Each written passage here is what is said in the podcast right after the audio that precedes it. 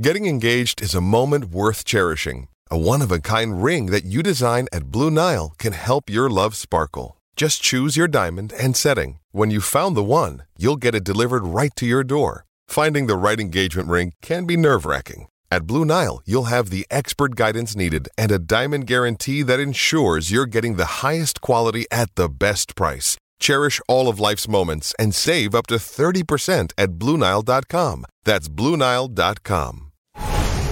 Welcome to Speak for Yourself, or should I say, welcome to Speak for Yourself. Looking like Kevin Durant. We got a huge show today. It's the biggest power struggle in all of sports. Kevin Durant and the Brooklyn Nets. In case you haven't been paying attention, Kevin Durant wants out of Brooklyn, but finally, thank goodness, owner Joe Tsai, hey, he said enough of that. KD, I get it. You want the GM, you want the head coach out, but I ain't playing these games. Joe Tsai, in his words, not my own, he took to Twitter. Yes, billionaires, they do in fact take to Twitter. He took to Twitter and said, hey, our front office and coaching staff, they have my support. We will make the decisions in the best interest of the Brooklyn Nets. Thank you, Joe Tsai, for putting your foot down. Because I don't get it. Kevin Durant, you got paid $38 million by this man, Tsai, to rehab. Then you got paid another $38 million the following season by this man, Tsai, to play in 35 games. KD, you were making more than a million dollars per game. Then get this.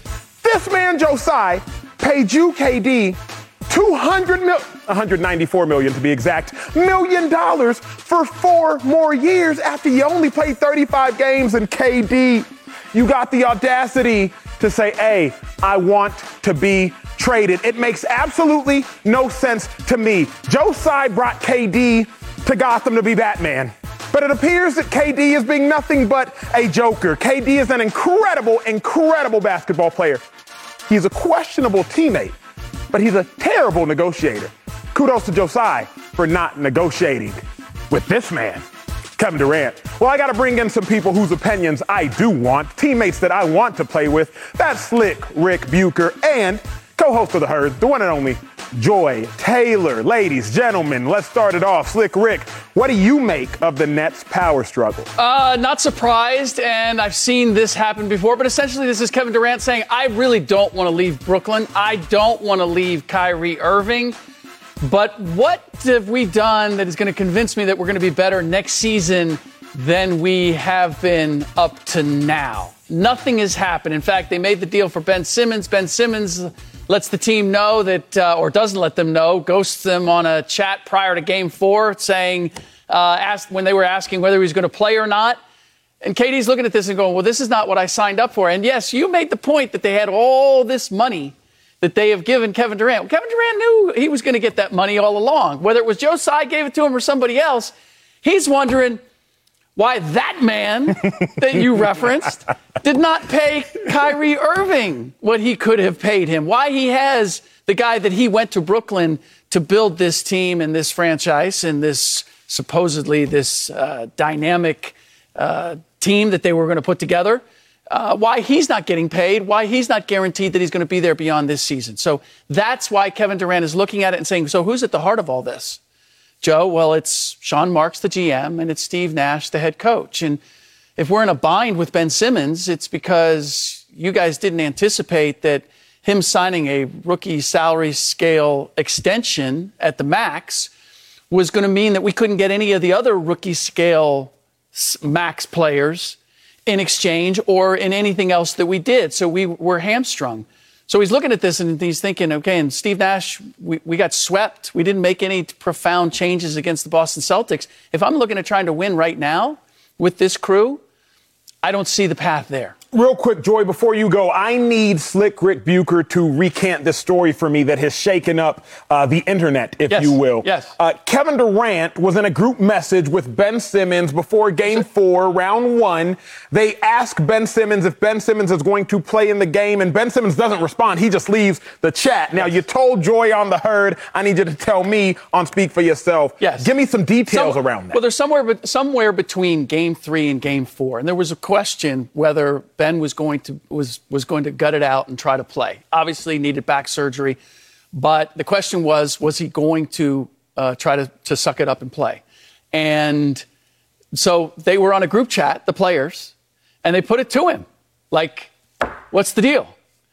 And Ben didn't, not only did he not answer, but I'm told he left the chat. So it left them in limbo. And if you'll recall, he wasn't on the bench for game four. Mm. So I'm told that the conversation with Joe Tsai was one, was step one in terms of can we convince Kevin to stay? And the other, and I don't know that this has happened or is if it's going to happen, was to find a, a middle ground to get together with Ben Simmons and to say, can we can we mend that fence? Understand, Joy. Where what do you make of the power struggle between the Nets and Kevin Durant? It's really shaking up the basketball world. I think this is what the Nets are. This is what they've always been. Some teams just have a tradition. And the Nets tradition is we're going to start to build a little momentum. We're going to blow mm. everything up for some stars, and then it's going to fall apart much faster than we anticipated, and then we're going to have to start over again. That's what we like to do. That's what the Nets are. The Nets have no identity, they have no culture, and essentially, they don't have much of a backbone either. I don't know that I'm taking that Joe Tsai tweet quite as literally as you are. It is a nice statement of support for his GM and coach, but he can move off of that without really being crucified. I, I support our front office. Mm-hmm. It's, it's nice to have support but we'll be making the best decision in interest of the Brooklyn Nets, right. which mm-hmm. is like I support you. I'm not just going to let these rumors fly rampant. I'm going to say something. I don't know that that is just a complete rousing endorsement that I'm trading Kevin right. Durant and I am keeping Sean Marks and Steve Nash. This is what the Nets are. You remember they did this with KG and Paul Pierce, mm. right? They brought KG and Paul Pierce in. They were 44 and 38. They lost in the second round to the Heat. And Paul Pierce left that season for the Wizards. KG stayed. They lost in the first round to the Hawks, 4 to 2, after finishing 38 and 44. Let's fast forward a little bit. The Nets were 42 and 20 and made to the playoffs in the 2018-19 season before Kyrie and KD came to Brooklyn. Lost in the first round to the 76ers. Perfectly respectable season. Building a little momentum with some young guys. Get them all out of here. Here we go. Kyrie and Kevin Durant what has happened since Kyrie and KD have arrived? They have lost in the first round to the Raptors, they have lost in the second round to the Bucks, and they have lost in the first round to the Celtics, being the only team swept in the postseason Ugh. this year. God. This is what the Brooklyn Nets are. So whether KD is winning this negotiation or the Nets are winning this negotiation, I don't know that there is a clear winner or loser in the situation. I don't blame Kevin Durant for trying to take control of his career. This is what Kevin Durant is at this point. The Nets knew what they were signing up for. To Rick's point, they did not extend Kyrie Irving, which was one of the main reasons why KD went there. James Harden is no longer there. Ben Simmons, I believe, plays basketball when I see Ben Simmons on a basketball court. Mm-hmm. So what is what is really there for Kevin Durant besides a contract? People talk about these contracts like they're blood oaths. You can get out of a contract. People do it all the time. It's called divorce. They're they're not a blood oath. It's not a, it's not a this is your child. This is always your your child. This is a contract. People rip them up. People restructure them. Mm-hmm. People change them all the time. So this idea that he has a contract, therefore he owes something, Kevin Durant can get out of this situation. The way I look at this meeting with Joe Tsai is very simple. Kevin Durant still wants out of Brooklyn. Things seem to have stalled. There have been massive deals presented, or at least rumored, out there for Kevin Durant, and there has been no movement. It's been a bit of a standstill. Mm-hmm. So let me just give you a little shove over the edge there, since you have all the leverage right now.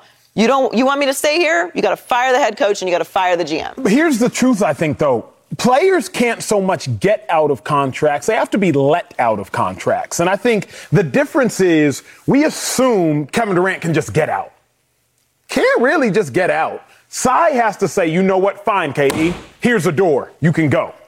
I love what Joe Tsai said because Joe Tsai has to remember he's a billionaire fighting a millionaire, a multi billionaire fighting a millionaire. So even if KD does in fact want to get out, he's still got to get permission. Yeah. And in the midst of all this superstardom, in the midst of millions of Twitter followers, in the midst of a bunch of ha-has and retweets and likes and all of the things, we start to assume that players have more power than they actually do have. KD got a whole lot of power, but truth be told, the only power that Kevin Durant has is a power that Joe Tsai gives him. I also would be remiss if we didn't mention what has KD ever done to show you he can properly construct a team or a coaching staff or a general manager staff, a managerial staff? What? Mm-hmm. When KD won, he went to a roster that was already built. a general manager in place, a head coach that was already a Hall of Famer before KD showed up, more than likely in Steve Kerr. So KD hasn't done anything to let me know, you know what? I should take your advice. Because if I get rid of Steve Nash and I get rid of Sean Marks, who am I replacing yeah. them for? Because you, KD, wanted me to bring Steve Nash in in the first place. So why would I listen to you now when you want me to get rid of him? Slick. Well, so there's two part. There's two values to any player, and you are right he can't just unilaterally leave. He can't. He he needs Joe Tsai to say, "I'm going to make a deal to send you someplace else." Mm-hmm. So there is that. However, there's also just the power of NBA players and superstars and the value that they carry, and it goes beyond being able to build a team and being able to win games. It's being able to sell tickets. It's being able to sell sponsorships. And Kevin Durant has enough stardom that that pulls a lot of weight when you're trying to sell season tickets. I, I can go see Kevin Durant. All right, so take him away. What I'm, I'm working in the season ticket office. Uh, you want to come see Kyrie? Well, is he going to play? I, I, mean, you go down that rabbit hole really quick, and it, and it undercuts you in terms of the business side of things. I love the history lesson that you gave us, Joy. Uh, I thought it was uh, incredibly wise, even though we're talking about different players, we're talking about different owners, we're talking about different management.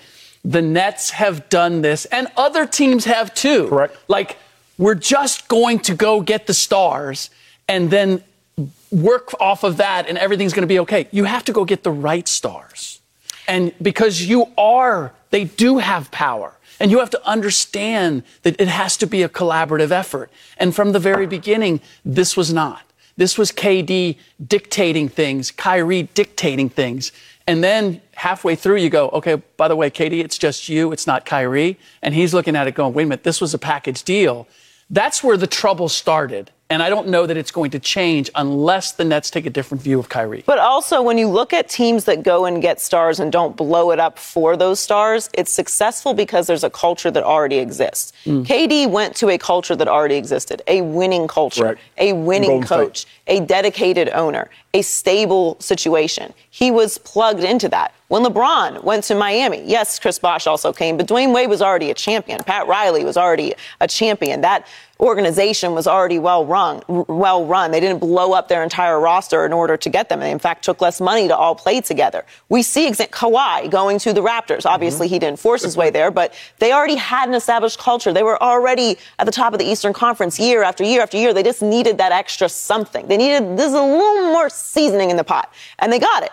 That's what that's how you add a star and it puts you over the edge. When you blow up your entire culture and roster in order to bring stars in, you're negating the, the foundation of what is getting those stars there. And mm-hmm. sometimes those stars don't care, KD and Kyrie, about that. But it very quickly became obvious there's nothing to build on here. It's just us. And you're top heavy and you don't have a deep roster and you don't have a bench and you don't have a coach that can come in with some bravado and say, no, this is not the way we're doing it. And you can respect what I'm saying because I've won championships yeah. here. I built this house that you're walking into and putting your stardom on top of. And as, as far as a billionaire arguing with a millionaire, I'm not saying the contract's not binding, but there are one percenters in everything. Joe Tsai is a one percenter of one percenter on yeah. earth as mm-hmm. this powerful billionaire.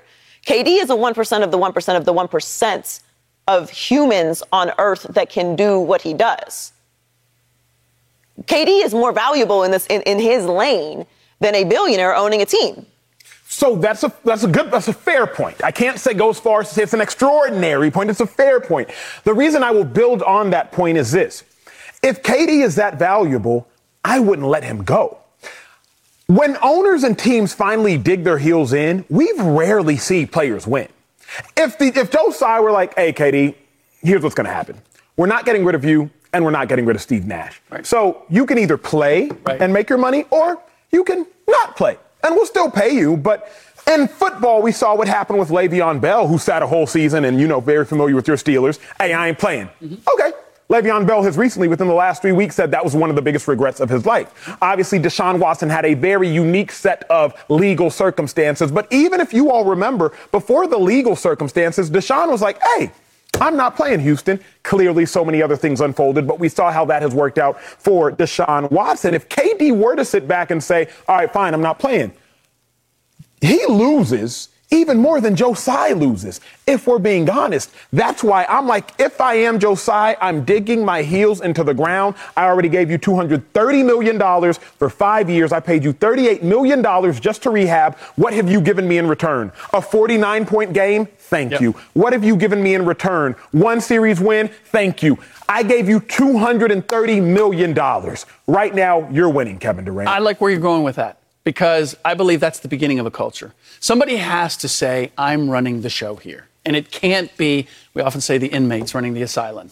It, it can't work that way. You need someone who's able to take the big view. I don't know if Tsai has that ability, but this is what I know about star players. And it goes to the very beginning when you were talking about all the things that they did for KD. And we've said this many times, right? Like, you did all these things. You, you did it with, you brought Kyrie in with you. You signed DeAndre Jordan. You co-signed that Steve Nash was going to be there. You did all these things.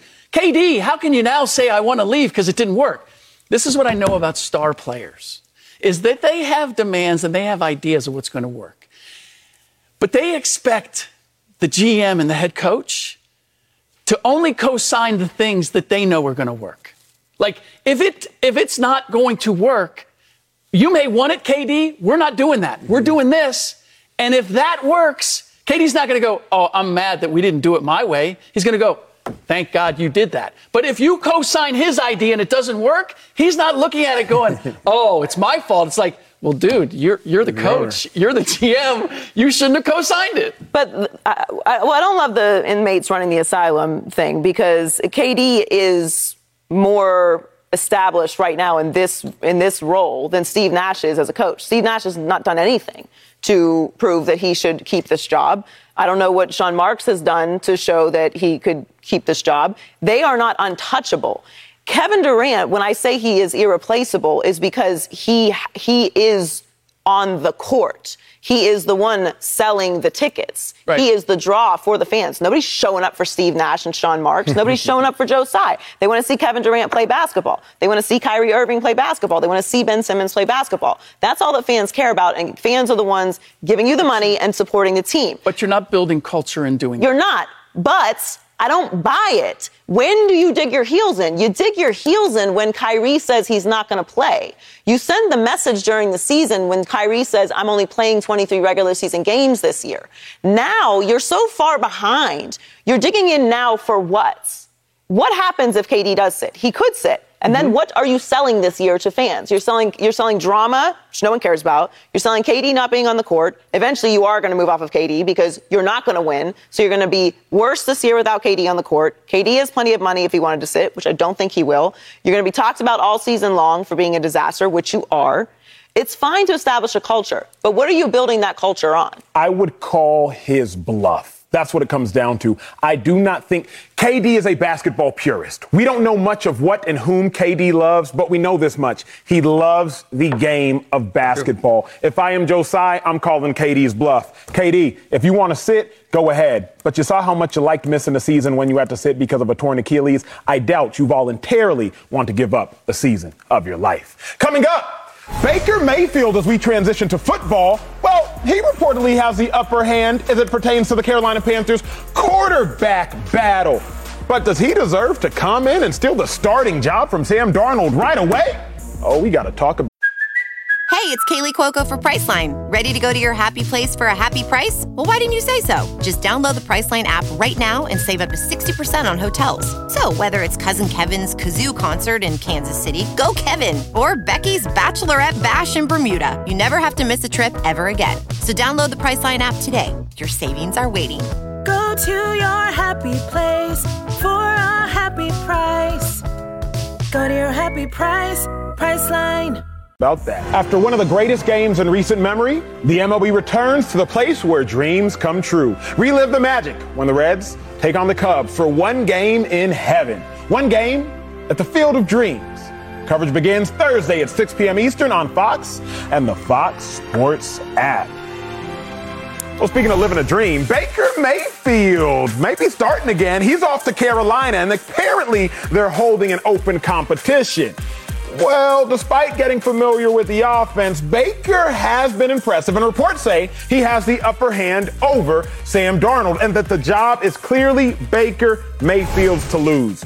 as a Baker Mayfield fanatic, I think there's a low throw threshold for being Baker Mayfield fanatic. I've been a Baker Mayfield fanatic, dating back, Joy, to his days at Oklahoma. I loved him. I loved his confidence. I loved the swagger. I loved the man. And you still love him the same. I do because of what he did for the team that drafted me, the Cleveland Browns. Uh-uh. That's why I have no issue with Baker Mayfield getting this starting job in Carolina. I have no issue with it being his to lose. They always say this in NFL locker rooms during training camp. Now, I hated training camp for several reasons, but I vividly remember this one quote more than any. Gentlemen, your job is not to make the team, your job is to make the league. Now, that quote may have really resounded with me as a backup as opposed to a starter, but it was a quote that has pierced the brain of mine and stayed there forever. Mm. Your job is not to make the team, your job is to make the league. What does that mean? 32 teams in the National Football League. Even if you don't make this team, make sure you make a team because you are auditioning for every single team every time you step on the field. So Baker Mayfield getting the starting job over Sam Darnold right now in Carolina is justified because it is constantly an audition in the National Football League. And thus far, through the first four and five years of their career, Baker Mayfield has auditioned and performed better than Sam Darnold, regardless of their locations. The Browns were just as inept as the Jets. The Browns actually were worse off than the Jets, but Baker Mayfield was more successful in Cleveland than Sam Darnold was in New York. Enter Carolina, enter Cleveland. That's last year. Baker Mayfield still had probably a just as much success in Cleveland, as tumultuous as that situation was, as Sam Darnold in New York. I understand Baker hasn't done anything in Carolina just yet. I get that. But you're auditioning for the league. You're not just auditioning for a team. Just like a company can extract a executive from another company slick and instantly promote them to CEO, mm-hmm.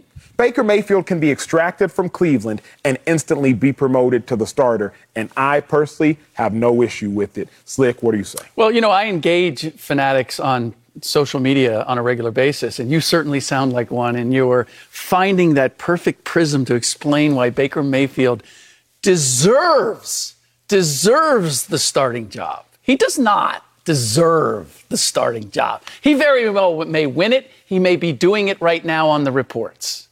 And I personally, I don't know why it makes me smile that he may be the starter. It makes me happy that he was going to, he's going to be the starter. Maybe it's because he played the Browns the first week, and that's I can't wait to see that potentially happen.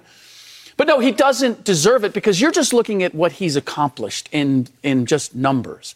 And the problem with Baker Mayfield and the reason that he found his way out of Cleveland wasn't purely because of numbers. It was because of the chemistry of the team and sure. how he led as a quarterback. So I can't say that automatically going into Carolina that he deserves to be the starter. And I wouldn't want it to be that way for the Carolina Panthers or Baker Mayfield. Because what we've seen with Baker Mayfield is that he is at his best, not when he feels that he's getting what he deserves, but when he has to fight for it. That's when we see the best Baker Mayfield. So I believe that's why we're seeing the best Baker Mayfield now. I don't want to take that away from him. I'm not going to say, Baker, you deserve it until we get to the very end. Besides, it's an open competition. Is the competition over? No. If it's an open competition, then no one deserves the job. Otherwise, it's not a competition. Joy? Um, I am not a Baker Mayfield fanatic. I have been a Baker supporter over time. I, I enjoyed his college career immensely. Uh, there were definitely moments throughout Baker's professional career where I was on his side. I have sold every drop of my Baker Mayfield stock, and I feel great about it. I had to sell uh, very low. It was unfortunate, but that's what I get for buying into anything that the Cleveland Browns do. Won't be doing that again. Baker does not deserve anything. Deserve is a very specific word, sure. right? So if I'm going to answer the question directly, no, he does not deserve anything. If you are involved in a quarterback competition, honey, you don't deserve anything. That wasn't for me. you're, going to, you're going to have to earn every bit of the starting time that you're getting because you are involved in a quarterback competition. As I say all the time, if you have more than one quarterback, you have no quarterback. Mm. Who is not in a quarterback competition? That would be the Kansas City Chiefs. That would be the Buffalo Bills. That would be the Baltimore Ravens. Who is in a quarterback position? Carolina Panthers, Pittsburgh Steelers, the Seattle Seahawks. We don't really feel great about where those teams are going this year. And I don't think we feel great about where Carolina is going this year. The point is, he hasn't earned anything. And I'm not a big earn person when there's something already in place, when he's been there and they're bringing in somebody to kind of push him. Okay, maybe maybe he's earned some uh, goodwill with the team for have been there for a couple years. He had some big wins. Maybe he's coming off of an injury or something. None of that is the case with Baker Mayfield in Carolina. I don't want to go off all the awful numbers from last year. There's a lot of them. They're bad. Boo. He did not have a good year last year. We know he was injured. He chose to bet on himself in that sure. situation. The result was the numbers were terrible. They lost. He's no longer in Cleveland for multiple reasons, like Rick mentioned. That said, he is a better quarterback than Sam Darnold, which is why we're hearing all the reports that it is his job to lose. Agreed. However, competition is not over. He needs to earn every bit of it. But Baker Mayfield is not a good quarterback either. Is he a starting quarterback in, a, in this league? Hmm. Sure. What does that mean? There are some teams with starting quarterbacks this year that we don't have very high expectations for, as some of them I just mentioned. He hasn't earned anything in Carolina. He, he has to. I'm sure that he will get the starting job because he is a better quarterback than Sam Darnold, regardless of how last year went. Joy, a wise man once told me, be careful of straddling the fence. You might rip your jeans. Ooh. Um, Not if you wear stretchy pants. Baker Mayfield, even based upon what you say, I would take that and say, well, based even upon what you say, give him the starting job. He deserves a starting job. It's very simple, typically in football. The person who gets paid higher gonna start, or the person that's better is gonna start. Now, typically the person who gets paid higher or paid more is better. So we don't often have to get into that debate. Right. But I'm starting you if I pay you more or if you're better. Rare occurrences. The most uh, glaring occurrence to me was when Russell Wilson took the job from Matt Flynn. Go back and research it. Phenomenal story. That was mind blowing. That's why Pete Carroll is who Pete Carroll is. He didn't care about how much Matt Flynn was making. He just said, Russell, you're better. It's yours. But Baker's better than Sam Darnold. Like Baker had an atrocious year last year and is still significantly better than Sam Darnold. The numbers, the statistics, everything speaks for itself. Mm-hmm. As he's better than Sam Darnold, I don't need a competition for the sake of competition. Slick, here's what I hate and have hated about training camps. I've truly never seen quarterbacks go into a camp with some sort of fair competition and that season be a success for a team. It's just very, very, very rare. Like, yeah. to your point, if you got two quarterbacks, you ain't got no quarterbacks you might as well go all in on Baker Mayfield, say, hey, we're going to give you the starting job. You deserve the starting job based upon what you've done prior to arriving here. We're going to bank on you. It is your job to lose. Mm. I'm not saying Sam Dar- Darnold can't win the job, but it's got to be Baker's job to lose. There are tw- in practice. Let's talk a little ball real quick. Every period you have 12 plays. You typically go, hey, first team, four plays. Second team, three plays. Third team, two plays. Four, first team, I think four plays again and you're done. Somebody do the math, but that's roughly how it goes. The first teamer, you get more reps because you're the first teamer. I am hurting Baker Mayfield and hurting Sam Darnold, thus hurting the team if I say, hey, Baker, you take three plays, Sam, you take three plays. Baker, you take two, Sam, you take. No, no, no, no, no. Let me go all in on my guy and see what I can get. That's why I'm saying Baker. I get, I get that in almost every instance except what you're doing with Baker Mayfield. Because you're not just bringing in a better quarterback, you're trying to rehab Baker Mayfield. So, for the sake of the Carolina Panthers, Baker Mayfield has something to prove. And I want the Baker that proved it in so many different places. So that's why I need the competition. It's not, to your point, it generally doesn't work. But let's look at the, the Carolina Panthers are one big experiment anyway. Yeah. They wouldn't have brought Baker in in True. this instance if it wasn't the case. So I'm really looking at it through the prism of how do I construct the best opportunity for Baker to be my starting quarterback? Because that's the end game that I want and I want the best version of Baker Mayfield. That's wise. I need to make it a competition. Right. And even though Baker Mayfield has been better than Sam Darnold, he's not been that good. What has he done over the course of his four year career? He had one playoff appearance and one playoff win. The rest of the numbers are completely average. Things fell apart when things were bad. He's, it's not like he's walking he's in better. here with. He's he, flat out he, better. He's better. What are the Browns? What have the Browns been over the past four years? Like, we're not talking about him coming off of a, a Super Bowl appearance. We're not talking him coming, coming off of multiple playoff wins and then he had a down year. He, he's just a guy that can can be a franchise guy. If better if, guy than Sam If Darnold. everything, sure, sure, but we're also ignoring all of the toxicity that was going on in the locker room, all the very obvious immaturity that Baker displayed whenever he was the guy, all of the uh, the incidents with the reporters. Like, this isn't a guy that's walking in with some prestige and maturity and leadership. He has a lot to prove outside of just being better than he was in Cleveland, which was completely average. He was above average in Cleveland. For, Wait, he was- he was- Who would make him certain he wasn't Okay. Okay. He was a little do we want to go over the? Do we want to go over the records? Do we want to go over the numbers? Do we, do we want to do some? Do little- you want to do some comparisons to some other Yeah. quarterbacks I, in the I was with you until like that hurt my heart. He was slightly above average in Thank- Cleveland. There, there we There go. we go. All right. I will good. submit. We're He was- That's all I He was Yep. slightly That is all I above average in Cleveland. It is a win. There we go. uh, coming up, several NFC quarterbacks, boy, they are entering pressure this season. I'm talking about just about every quarterback in the NFC, but I'm going to tell you which quarterback should be under the most pressure and how much pressure your favorite quarterback is going to be under. That's next. Speak for yourself.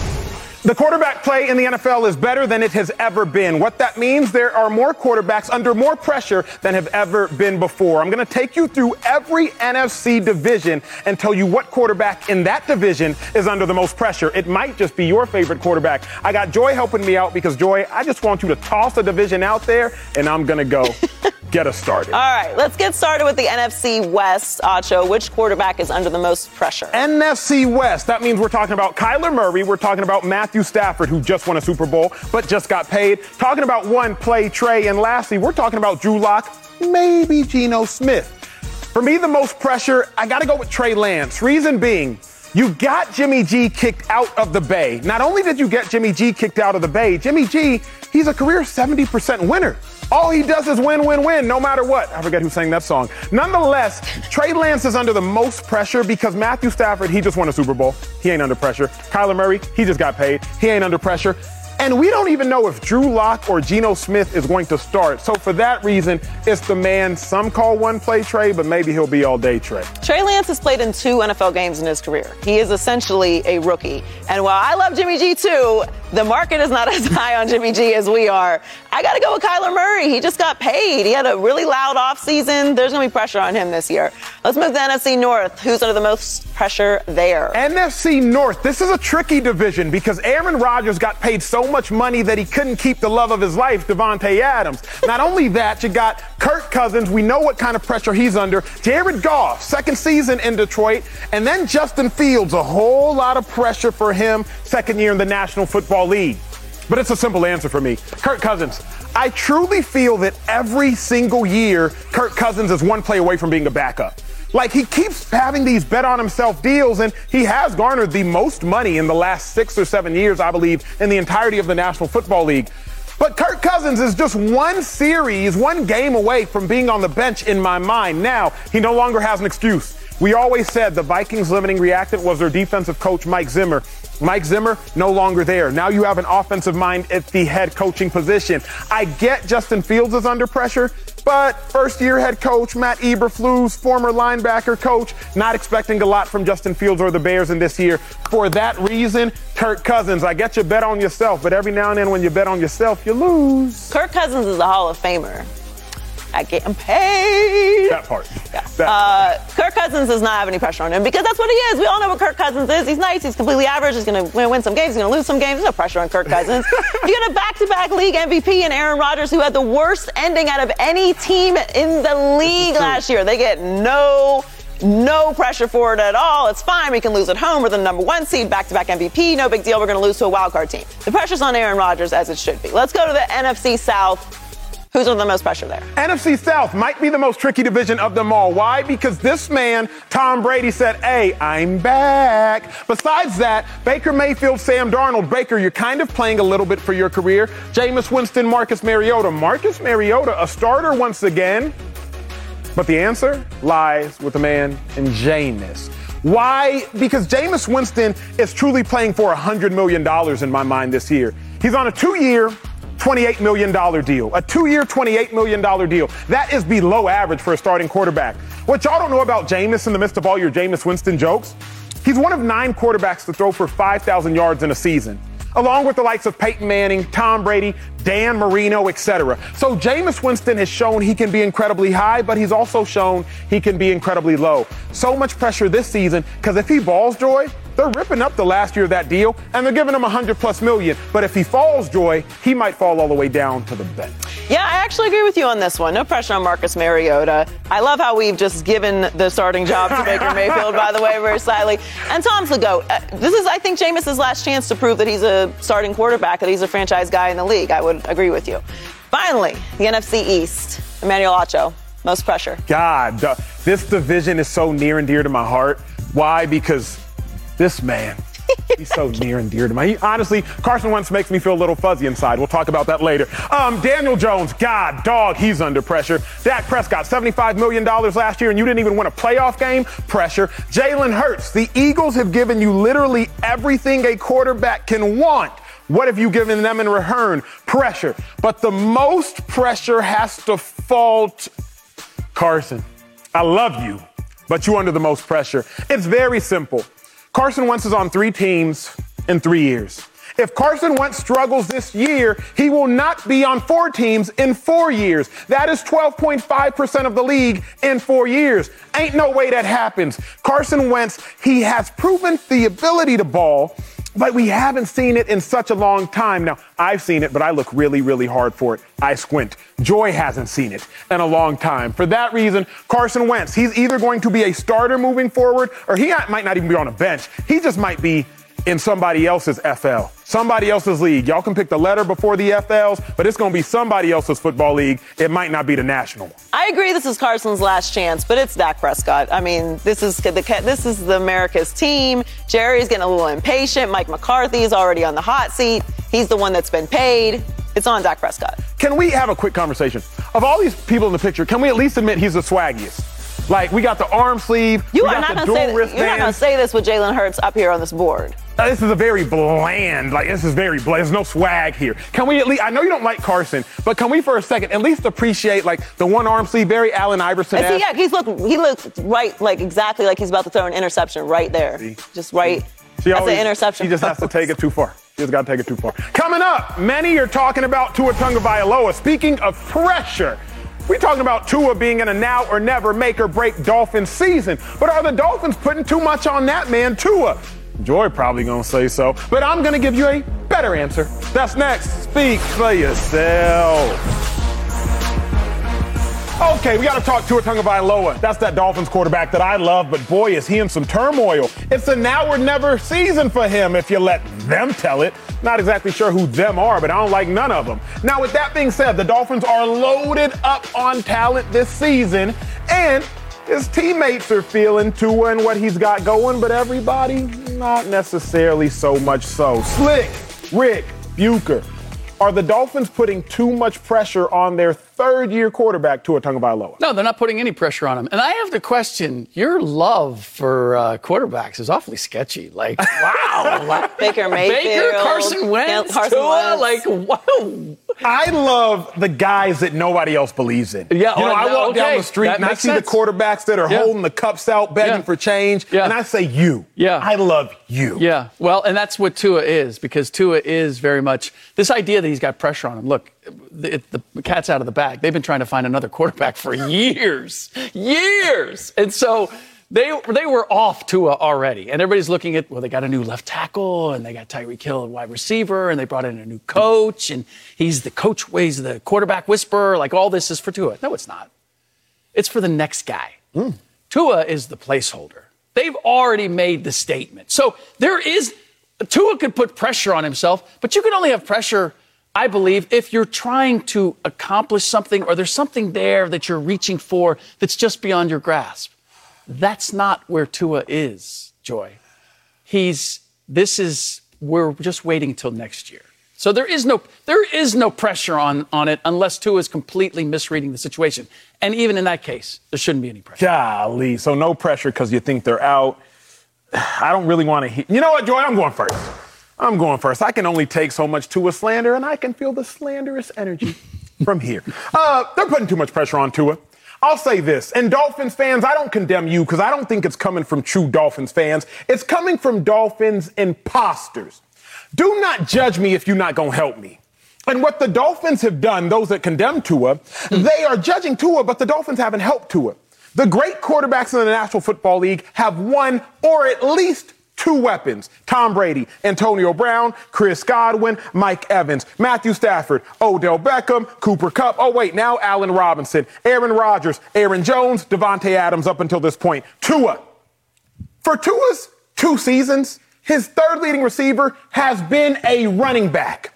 Tua's had DeVante Parker as his go-to guy, then Jaylen Waddle as his go-to guy. Give Tua two dudes and see what he gonna do. You now gave him Jaylen Waddle, you gave him Tyreek Hill, and he gonna give you some noise in return. 13 and 8 as a starter. 13 and 8. A better winning percentage than Joe Burrow.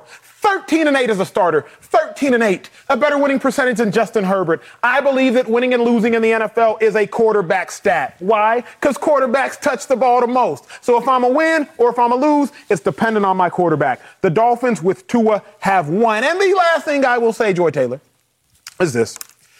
Though the Browns I know, I are the most publicly dysfunctional organization, Oh, my God. the Miami Dolphins your Miami Dolphins are privately the most dysfunctional organization in football. And in the last year, the Dolphins have had racism allegations, they have had tampering allegations, and they have had communicatory allegations, tanking allegations. In the mm-hmm. midst of all of this, Tua has still been a winner. Do not judge me if you ain't gonna help me. Give Tua some help, and you're gonna see him give you even more wins. Are you right-handed? Yeah. Okay, get that one. Yeah. We got a lot of work to do. Here we go. Coming out of the bullpen. Yeah, yeah. Listen, uh, it's just we, we're we gonna address the fact that you try, try to slip in that little line about the winning percentage in Joe Burrow, okay?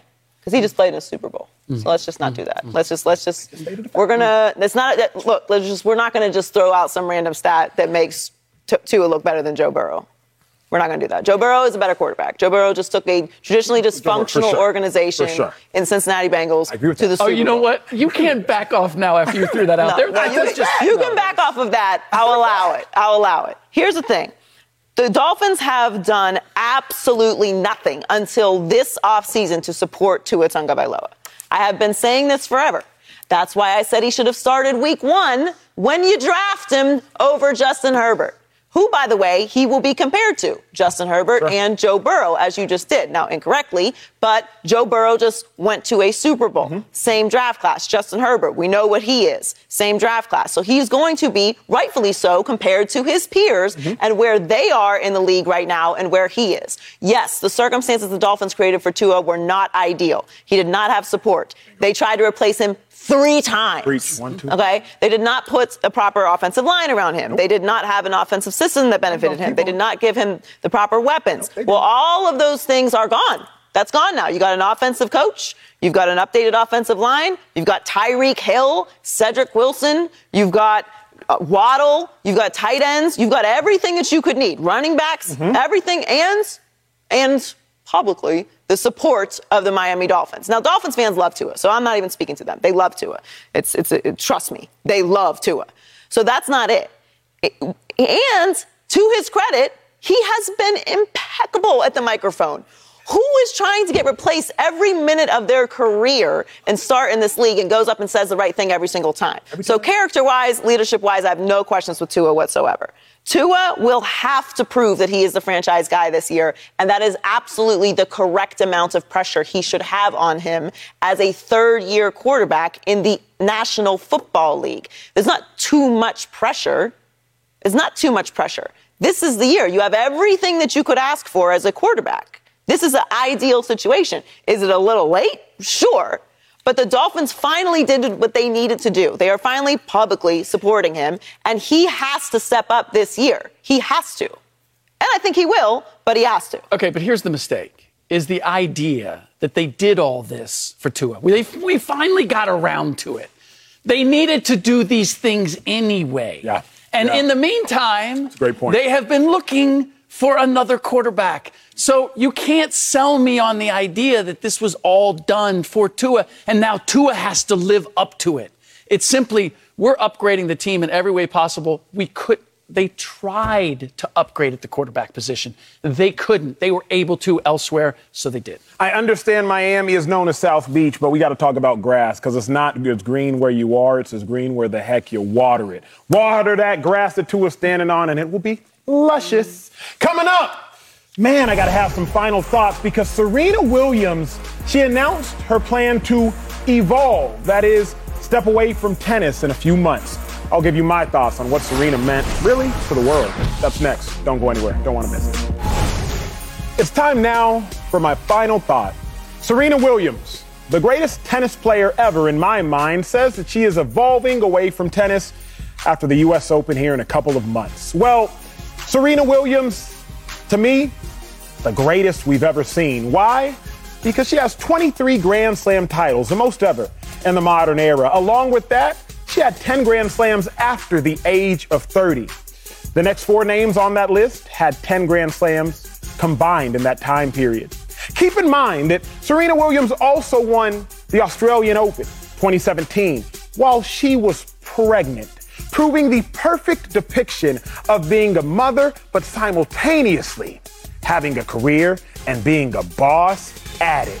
Serena Williams won a gold medal, four of them to be exact. You see, Serena Williams is the perfect depiction of courage and strength.